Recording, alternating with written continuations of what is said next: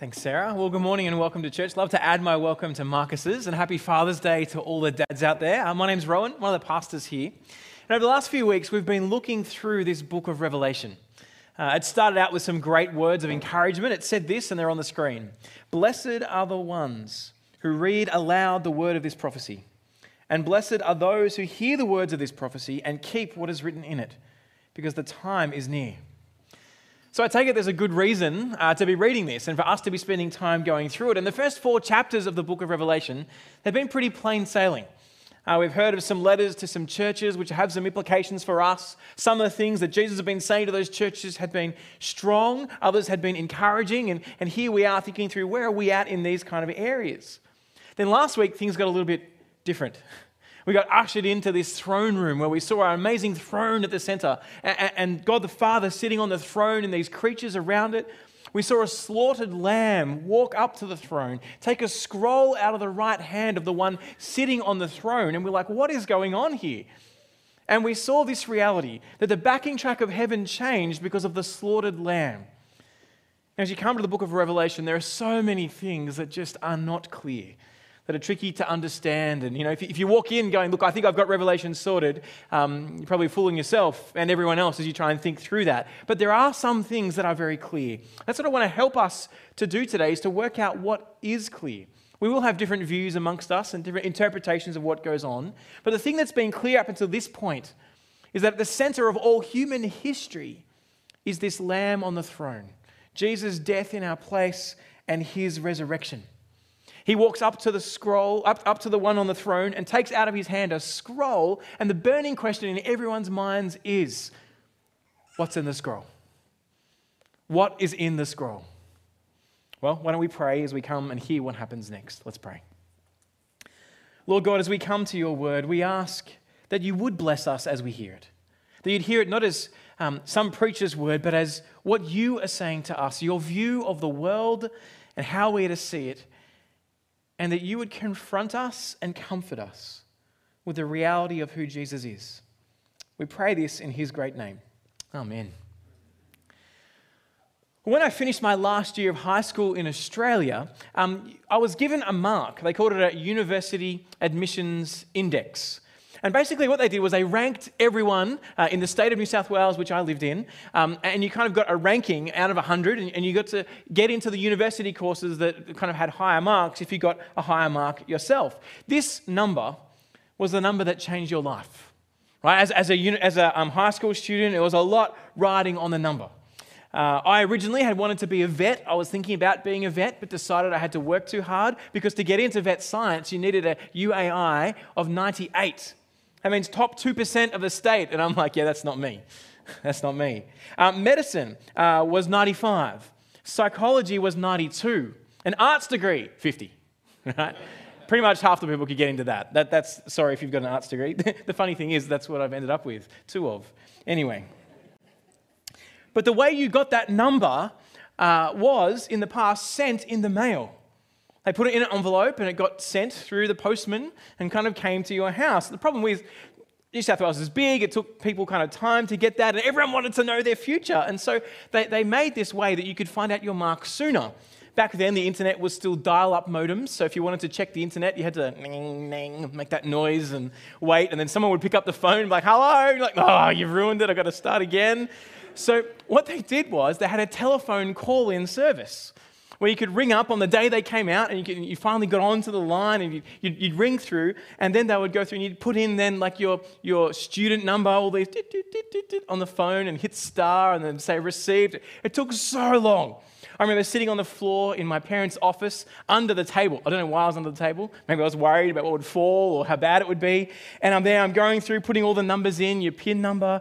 And then this kind of voice comes on. It says, You have received a university admissions index. And you're like, I don't know why they sound like a robot, but that's what they did. And then it says, Your UAI for 1999, which is the year I was there, um, was, and there's this big pause. I'm like, come on, I'm waiting. And then they just deliver the numbers just one at a time down to, down to two decimal places. And I'm like, please be a nine, please be a nine, please be a nine, right? And it says seven. I'm like, oh, seven. That's not what I wanted. And like, ah, oh, I'm kind of frustrated. My heart sank. And then there's the next number, and it's just waiting. And you're like, come on. And I'm like, please be a nine, please be a nine. they're like, eight. I'm like, oh, close. That was close. And I've got no idea what the other numbers were from that point on. Um, but all I knew was that I didn't get as high as I wanted to get. There was this sense of reality of the judgment coming for my lack of study in all my last years of high school. Now, only one person in our whole school got in their 90s, um, so it kind of was, was hard to get that sort of number. But this moment weighed up all of my schooling and spat out a number. As we get to Revelation 6, the burning question for us is what's in the scroll? What will it be? What is about to happen with the plans and purposes of God? Whatever it is, it's only the slaughtered Son of God who can open this scroll and enact what is inside, the words written on the inside and the out. And the thing that justified him to be able to do it was his life. The Son of God's death in our place. It was so important, it eclipses even God's creative effort of, of creating all the universe, what was about to happen, and, and who Jesus is. Literally, this is the most important thing in the world. What is on the scroll? That's what we're left with with these visions of Revelation at this point. Now, if you knew what was in that scroll, what impact do you think it would have on your life? You might come here today and think, well, I don't, wasn't really thinking about what was in the scroll. I've not really thought much about who God is and what He's doing in the world. I want to put it to you that what's about to be revealed will refocus the way you see the world. It'll refocus your priorities and your purpose. And I want to put it to you again that I think it's going to show us a very different view of Jesus than we walked into church thinking of this morning.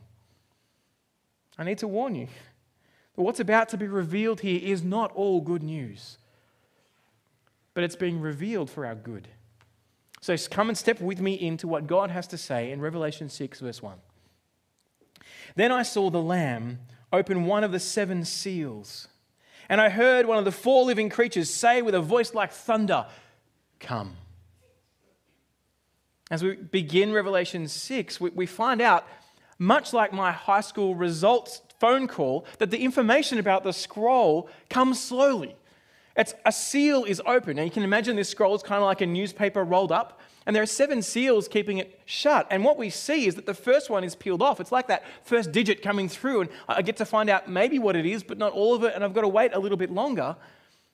And in this whole scene, we get to slow down, and we don't actually get to see what's on the scroll yet. You're like, oh. But we see what happens as these seals are broken, kind of one by one. And as we get to these first four seals, we see they're kind of linked. Uh, they're linked together because we literally see that in the first four soul, uh, seals are the four horsemen of the apocalypse. Now, if you want to take some notes, that's a great point to write down. The four horsemen of the apocalypse. Sounds ominous, right? And it is. It, in God's sovereignty, I didn't prep that, but God did. The first thing we see is a white horse. Uh, and, this white horse has a rider. Now, white throughout the book of Revelation has been a symbol for conquering. Those that were clothed in white in the previous letters to the churches will be the ones who conquer, the ones that last, the ones who are victorious.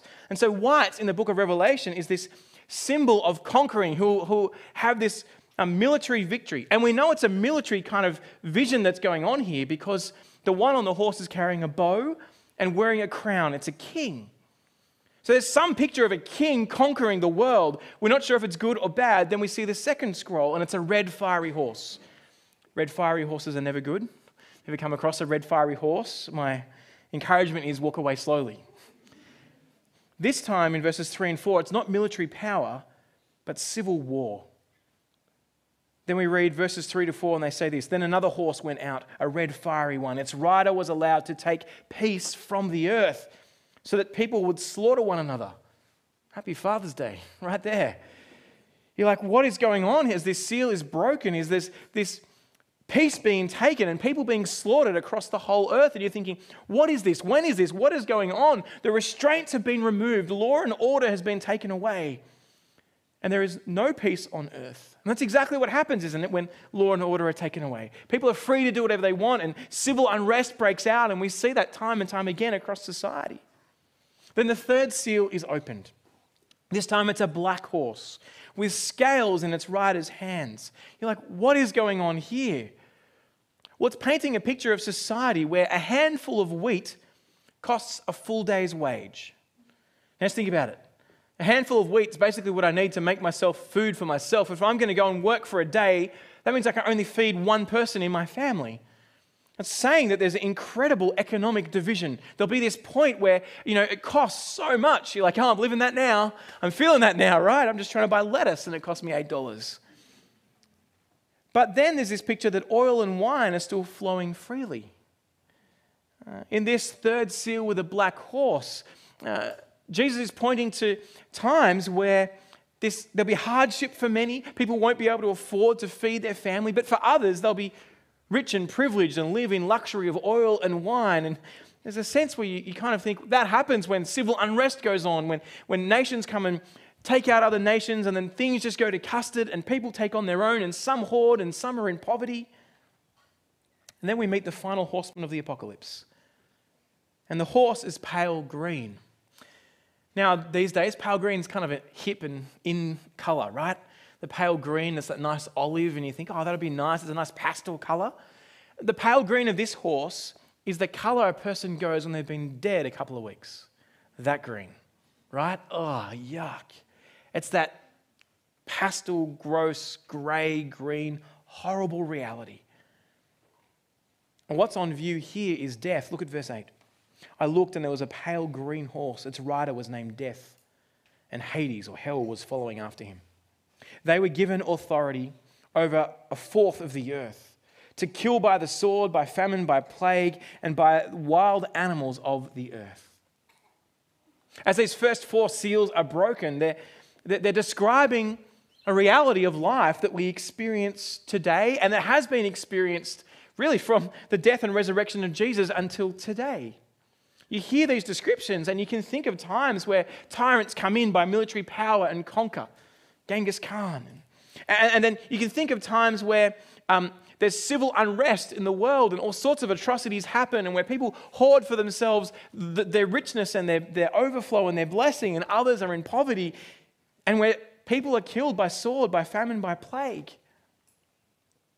This is not a picture of events that we are waiting for but a pictorial look at the way the world is while we're waiting for the scroll to be opened. These seals show us the way the world is. Just yesterday, I was thinking through this sermon and kind of um, procrastinating on Facebook, as you do, uh, and up popped this photo. Have a look at it. I don't know if you can see it clearly. It's a picture of a car with two wheels missing. This was on the um, One Tree Hill community group. It said this had the two wheels stolen at some point during the night last night? If anyone saw anything, please let me know. Like, wow, the wheels of their car got stolen overnight. The highlighted comment that was there below this said this, and I'll read it to you. It's on the screen. The world is now in the state of chaos. Stressed populations and authoritarian governments with no care, no responsibility, and no accountability. Where are we heading? Why are humans like this? Where do we start to change humans' behavior so as we can get all along, be happy, free in thought and in mind?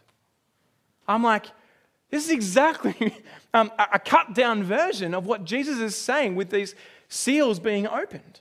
The reality of the world that we live in. And so often we go, why is the world like this? How long will it go on? How can God let this happen?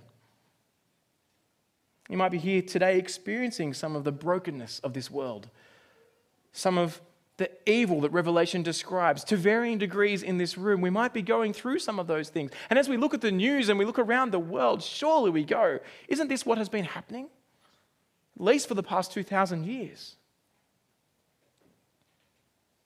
Jesus is telling us at this point, through these seals being broken, that this, the reality of those things going on, those four horsemen of the apocalypse, is the expectation of normal life while we wait for the scroll to be opened. while we're waiting for God's plan to come to fruition, the, best, the rest of what God is going to do in His world, things aren't going to get better and better and better. The world we live in is a broken world who is hell bent on, on putting ourselves as ruler of our lives. And when we do that, it's not going to go well. What Jesus is telling us here, firstly, is this do not be surprised at the atrocities of the world. Don't be surprised so that they shake your confidence in God. Recognize this is how the world will be because they're people who've turned their backs on God, because we are people who have turned our backs on God. Then we get to the fifth seal. The fifth seal. And despite its dark background, we start to see a ray of light shining through. Come with me to verse 9 of chapter 6. When he opened the fifth seal, I saw under the altar the souls of those who had been slaughtered because of the word of God and the testimony they had given. They cried out with a loud voice, Lord, the one who is holy and true, how long until you judge those who live on earth and avenge our blood? So they were given a white robe and they were told to rest a little while longer until the number would be completed of their fellow servants and their brothers and sisters who were going to be killed just as they had been. As the fifth seal is opened on this scroll, the scroll is not yet open, but the fifth seal is, we see a reality that people who trust in Jesus are going to be killed and have been killed. People who want to keep putting Jesus first, who want to keep holding on to Him, There'll be people in the world that will even die for the sake of his name. He's showing us that so we might know that is never in vain. It is never in vain. Those who've been killed for their loyalty to the news of who Jesus is, those who are waiting for justice to come on those who've persecuted them and they've seen death because of the word of God, who've laid their life in the hands of Jesus and served him with their all and been slaughtered because of the word of God and the testimony they have given that they will see justice, that it will come. But the answer is not yet. The answer is there's more to die. And that's kind of a scary thing to hear for us who do believe in Jesus because the normal expectation of every Christian is that we'll put Jesus first in every way. The Christian life is not a life of comfort and cruisiness and going, oh, I'm living it up. It's a life where we expect to suffer like our Savior suffered as we lay our lives down, as we sacrifice our all. The world around is going to push us aside and down. The normal expectation of every Christian is that we ought to be ready to die for proclaiming the truth of Jesus. There is more to come, Jesus says. But in this picture, they're gathered under the altar. And it's an odd place to be. As I was gathered under the table receiving that phone call, here those ones who've died for the sake of the kingdom and gathered under the altar where Jesus' blood was spilt. They're protected by the reality that Jesus has died for them and that he will come and bring judgment and victory in the world, but it is not that time yet.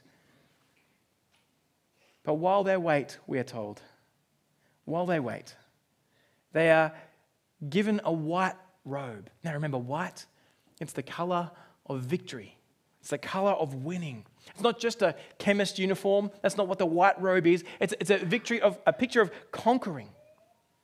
And so, as this fifth seal is opened by the Lamb, we're told not to expect justice here and now. For a time will come when God will bring his justice. But we are told there is more time now for laying down our lives for the gospel. And that's then when we get to the sixth seal.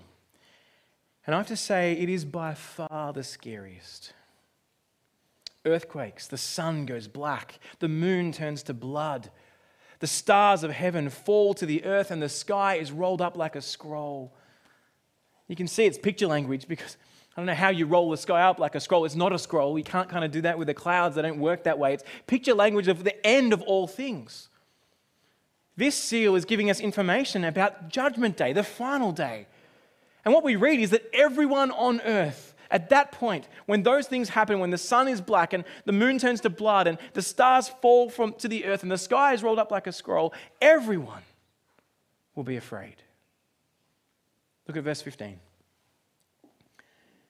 Then the kings of the earth the nobles, the generals, the rich, the powerful, and every slave and free person hid in the caves and among the rocks of the mountains.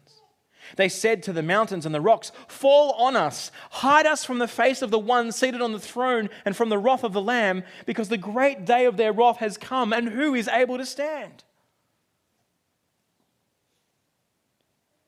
At this moment, what Jesus is saying is that humanity would rather be crushed by rocks than face the judgment of God. It's picture language of what it will be like on that last day to face God on our own two feet, to come before Him without the blood of Jesus, and to stand before the Creator of the universe for what we have done. There's something very scary about the true and living God. It's not because He's an angry God, it's not because He's out to get us in any way, shape, or form. He's not. But His wrath comes because He's angry at us because we have angered Him. We've rejected him as God. We've said we don't want you in our life. We've lived our lives in our natural state in rebellion against him. Have you ever had one of those moments where you've had to face the music? You've been in trouble. You might hear the siren behind you, and you're like, oh, looked at the Speedo and gone, I've got to pay. What will I say? Uh, for me, I remember very clearly standing outside the principal's office, knowing that I was going to get in a lot of trouble. I could be expelled for what I'd done. I'd shot an air rifle at a blackboard. I knew that it, it was bad. But if it came to me facing the judgment of the principal or being crushed by rocks, I'd take the judgment of the principal every day. Right, um, what, will, I, will, I, go into the principal and face what he's going to do and know that I could be? I was um, suspended for four days. That was the outcome. I had to deal with my parents, and yeah, was, I felt huge kind of feeling in my stomach. But if it was between that and crushed by rocks, every day I'm going to choose the principal. Every day. Whether it's the police, whether it's prison, no matter what it is, Jesus is saying on this day you'll choose the rocks every time. The best way forward, the way that makes you think, yes, this is the best way for me, is to be crushed by rocks rather than face the wrath of the true and living God. No matter who you are in the world's eyes, whether you're rich or poor, powerful or weak, popular or detestable, everyone would rather be crushed by rocks than face the true and living God on the day he comes. This picture here in this sixth seal is of the end. It's of that final reality of the judgment of God. But the thing Jesus wants to show us might make us feel even more uncomfortable than we already do. He wants to show us a picture of himself. All these atrocities, the unrest, the evil, the brokenness, while they all come about because of humanity's rebellion against God, what we see here is that every single one of them is the plan of Jesus. We're used to describing Jesus as love, which he is. Uh, this is love, not that we loved him, but that he loved us and gave himself up as an atoning sacrifice for our sin. That's what John says in 1 John 4. We're used to hearing of Jesus' kindness and compassion, which he totally has. We look at the way he acts and the way he, he loves those and the way he looks at Lazarus when Lazarus is dead and speaks into the grave and says, Lazarus, come out.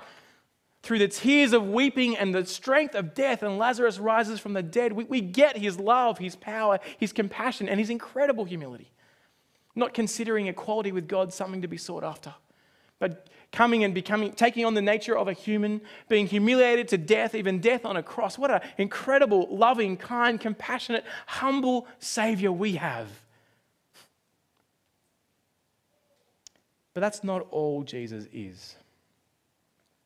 And today he wants to make clear to us a full picture of himself. Everything that happens in the breaking of these seals happens because Jesus does it. It's attributed to the plan and purpose of Him. Every instance, it's the Lamb who opens the seal, and those things come forth. Jesus kicks off what each seal describes the military conquest of the tyrants of history. We need to understand their crown was given to them by Jesus, their bow and army was given to them by Him. The civil unrest that, that has happened throughout our world was allowed to happen by Jesus. The, the sword to complete that unrest was given by him. The degeneration of society was begun by the sovereign permission giving of Jesus. Just as those who faithfully trust in Jesus are given a white robe from him, and they will be given victory by Jesus, so we must see that Jesus is sovereignly in control over everything. Even death and Hades were given their power by him. Jesus is loving, yes. He is incredibly kind and generous and compassionate. But he is also sovereignly in control of everything on the face of the planet. There is nothing outside his control. It's not merely the wrath of the Father on the throne that the world is terrified of, but in verse 17, they are terrified. They would rather be crushed by rocks than face the wrath of the Lamb. Did you see that? We must not have a view of Jesus that he's our chummy buddy. He's the one that's just going to make my life a little bit better, an optional addition to make life nice you can't come before him and be like, ah, oh, it's cool, we'll get on. Cheers, Jesus, everything's sweet, and just kind of roll on with life. This is the creator of the universe. This is the one who will bring judgment on the whole world and is in control of everything.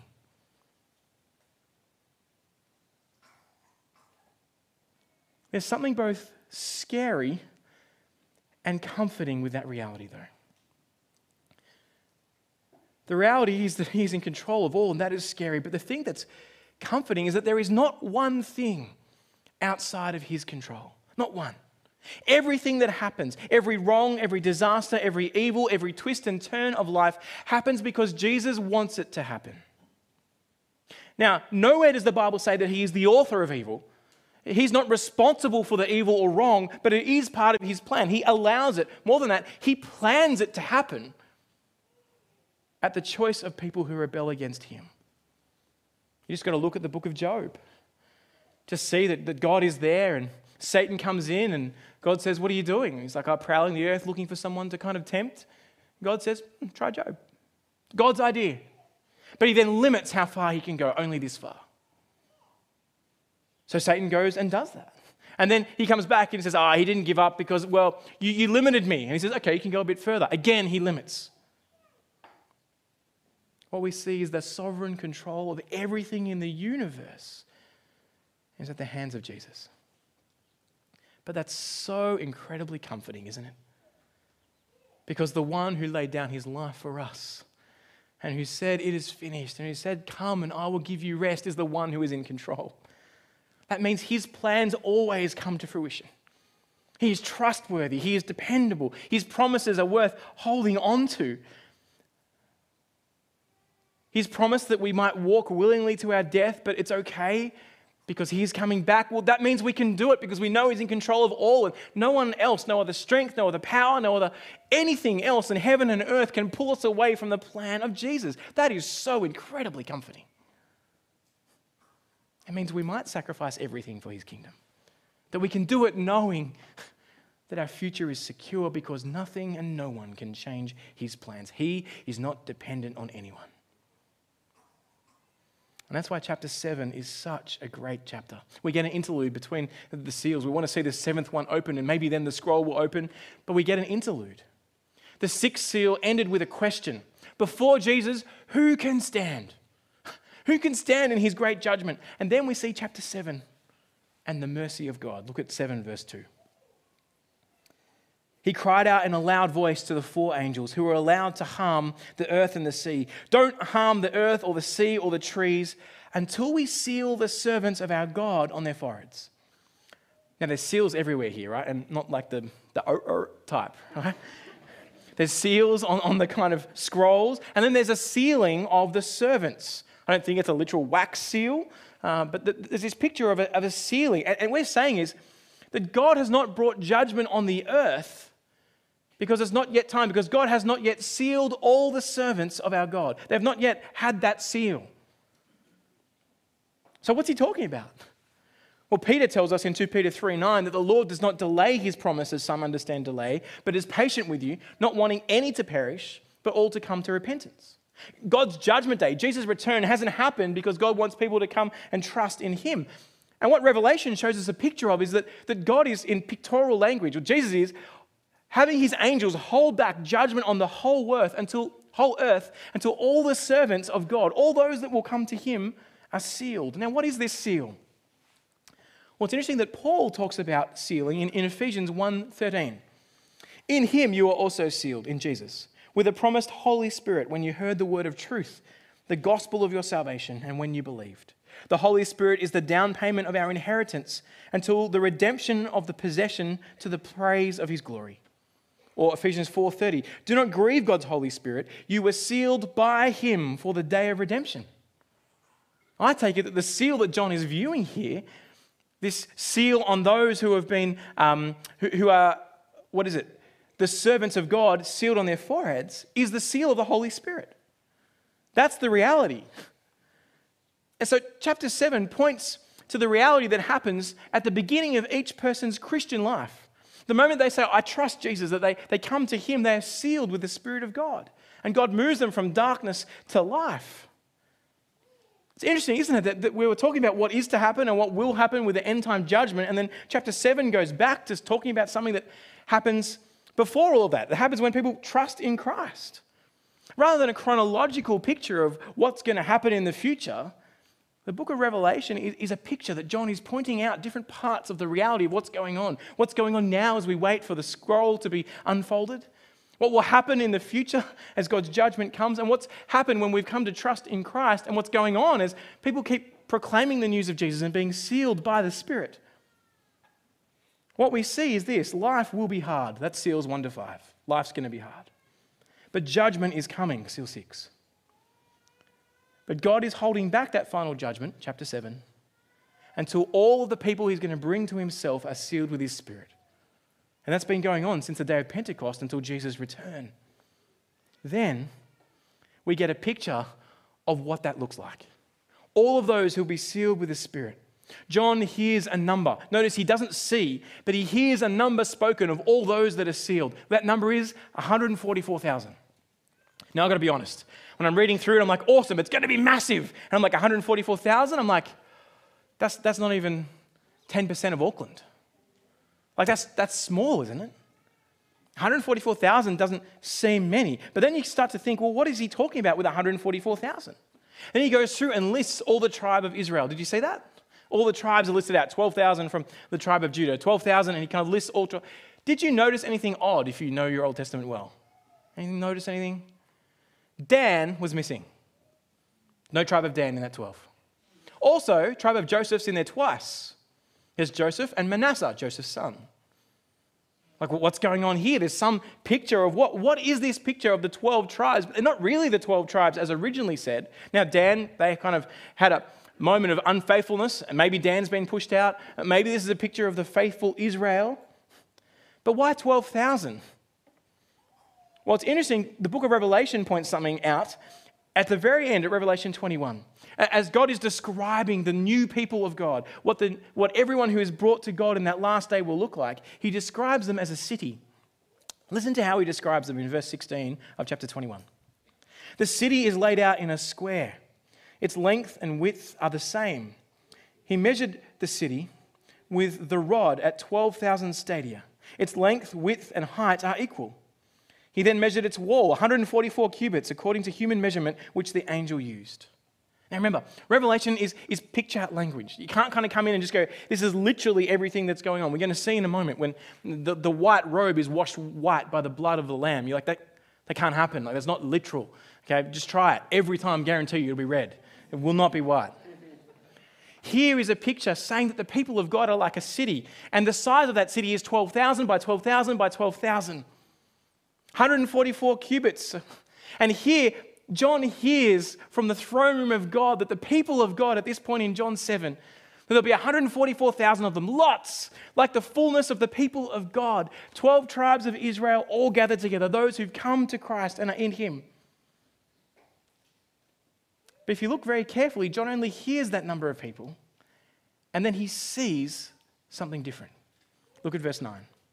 After this, I looked and there was a vast multitude from every nation, tribe, people, and language.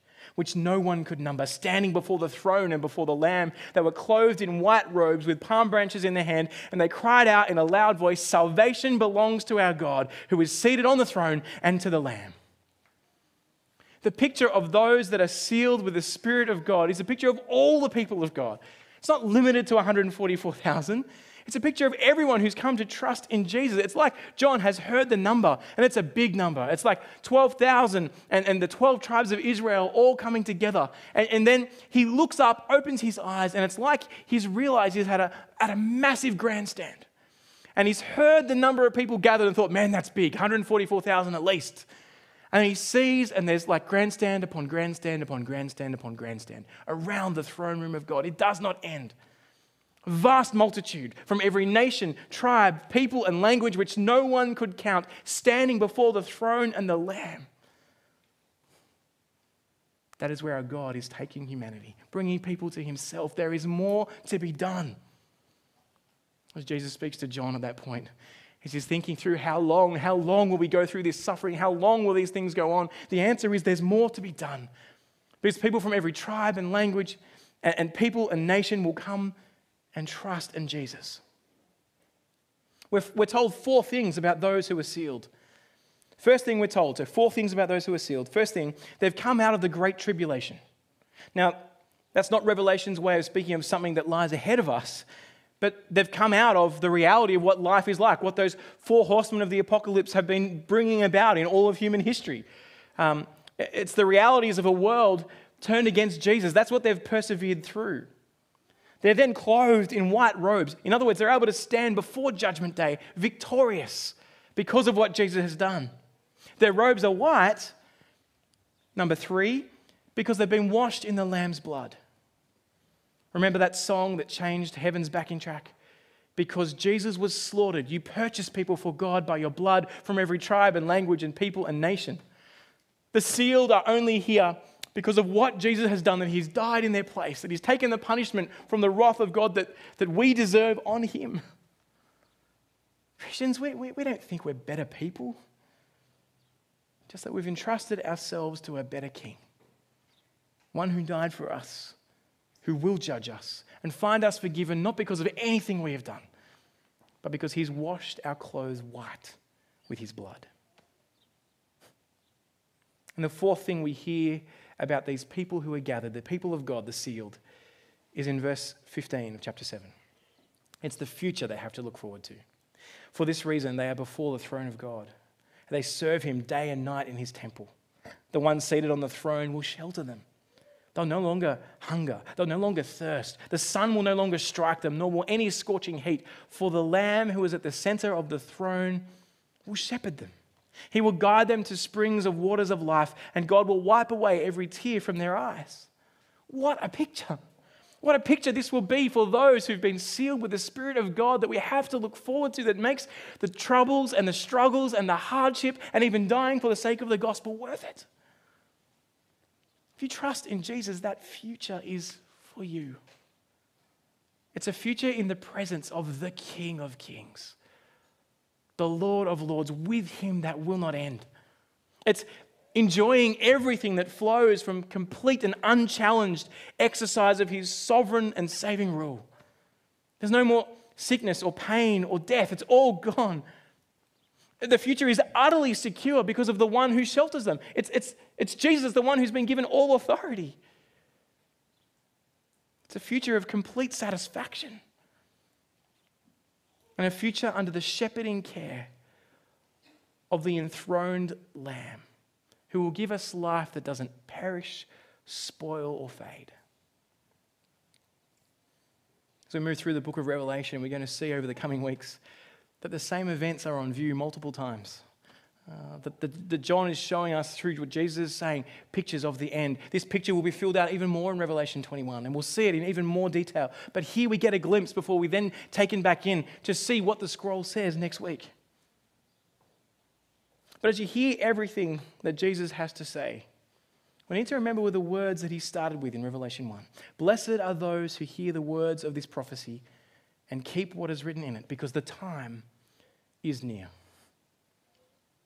I don't know where you are with God today. I don't know whether you're wanting to run, having run, checking him out, maybe coming closer to him. There's really only two responses we can have to what Jesus shows us here. The first is to listen. It's to hear this picture of the present and the future. It's to accept the hard reality that God is in control, that His plans and purposes, though different from what ours might be, are good, and to entrust ourselves to Him, to cling to Him, the one who offers us a robe washed in the blood of the Son of God.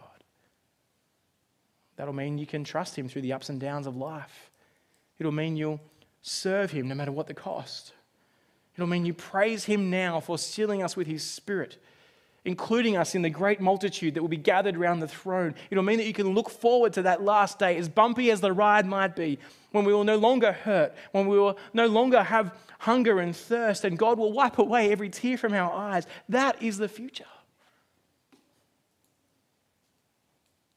The second response is to say, I don't like the Jesus that I see. I think I know better. Let me end today with a story that I think will help us understand the way we need to approach what Jesus is saying. I want you to imagine on this Father's Day a father whose son has had a, a terrible, life threatening accident. He's rushed off to emergency. Uh, the diagnosis is that he needs a specialist surgeon to perform the operation to save his life. There's only one surgeon who is available who could do this operation. They ring him and they wait. They wait and they wait. The day goes on, it's almost been a full day, and the son is slowly dying. His chances of survival are getting slimmer and slimmer. Finally, the surgeon comes in. It's been almost a whole day. The father is furious, as you can imagine. He looks at the surgeon as he comes in in his gown. He's like, Where have you been? Don't you care about my son? If it was your son's life, I bet you would have come straight away. The surgeon looks back at him and says, Look, I'm, I'm sorry. I can do what I'll do. The father is fuming. He walks away so angry at the surgeon. A number of hours go past. And then the surgeon walks out of the operating theatre. The father stands up, looks at him, but he doesn't say anything other than, Look, I've, I've got to go. He walks out the door. At this point, the father is absolutely ropeable. He loses the plot, starts yelling at the surgeon. What kind of country is this where surgeons can act like that? You think you're above everyone else. How dare you treat me and my son like this? Surgeon walks through the doors, gets in his car, and drives off. The father turns to the nurse, tears of anger rolling down his face. Who does he think he is? Until the nurse looks at the father and says with a soft voice, Surgeon's son died four days ago. He was actually on his way to the funeral when you called. He left his family after the funeral and came to operate on your son, and now he's got to go back to his wife and deal with a family who are in a terrible mess because his son has just died. Let me ask you if you were that father, how would you feel at that moment? Seeing how angry you'd been at the surgeon, thinking that you'd known what was going on, would you feel ashamed, crushed for your stupidity and arrogance? Humiliated for thinking that you knew what was going on in the world and you could stand in a position of judgment over this surgeon? Would you be saying, How dare that surgeon treat me this way?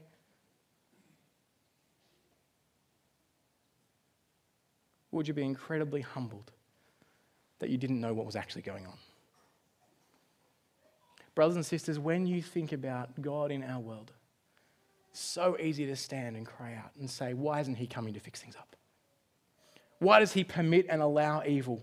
Why does he open these seals of judgment? Who does God think he is? How dare he? I don't want anything to do with him because we think we know everything. But, friends,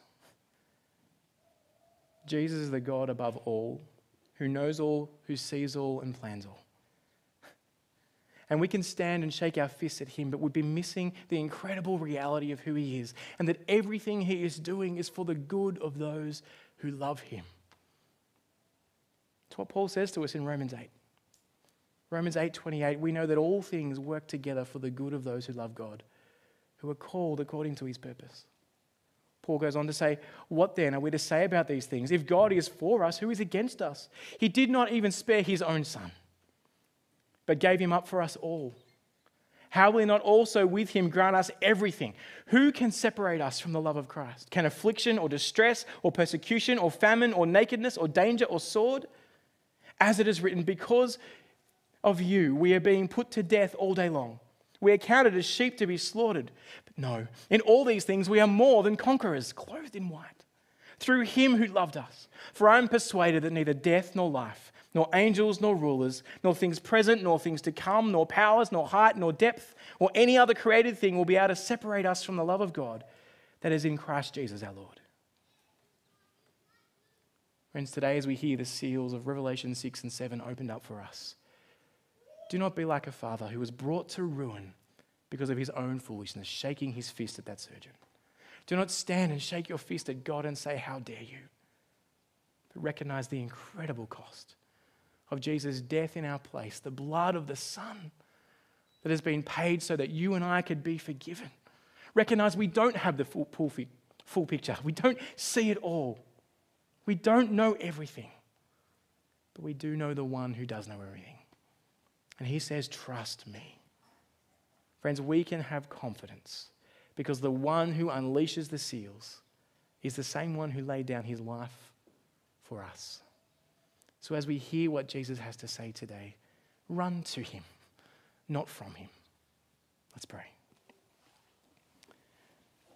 Father God, we are so thankful that you do not treat us as we deserve that Jesus has laid down his life and that we could be forgiven. We confess that so often we look at the world and we don't understand what's going on. We think we know all and we sometimes shake our fists, either physically or metaphorically, at you, and we are sorry. Help us to see the incredible cost you have borne, that we can stand forgiven before you. Help us to see the reality that Jesus is in control and help us to see what an amazing joy it is to look forward to an eternity that can never perish, spoil, or fade. Today we ask that you would fix our eyes on the true picture of Jesus, not what we would like to see him as, but as he is, and see how scary and comforting that is at the same time, and live our lives in joy looking forward to the day he comes back, sealed with your spirit, confident to live for you in everything. You've been listening to a sermon recording from Auckland EV. We hope you found it helpful, and if you'd like to find out more about Jesus or about church, we'd love to get in touch. So check out our website at aucklandev.co.nz for more details. Thanks for listening.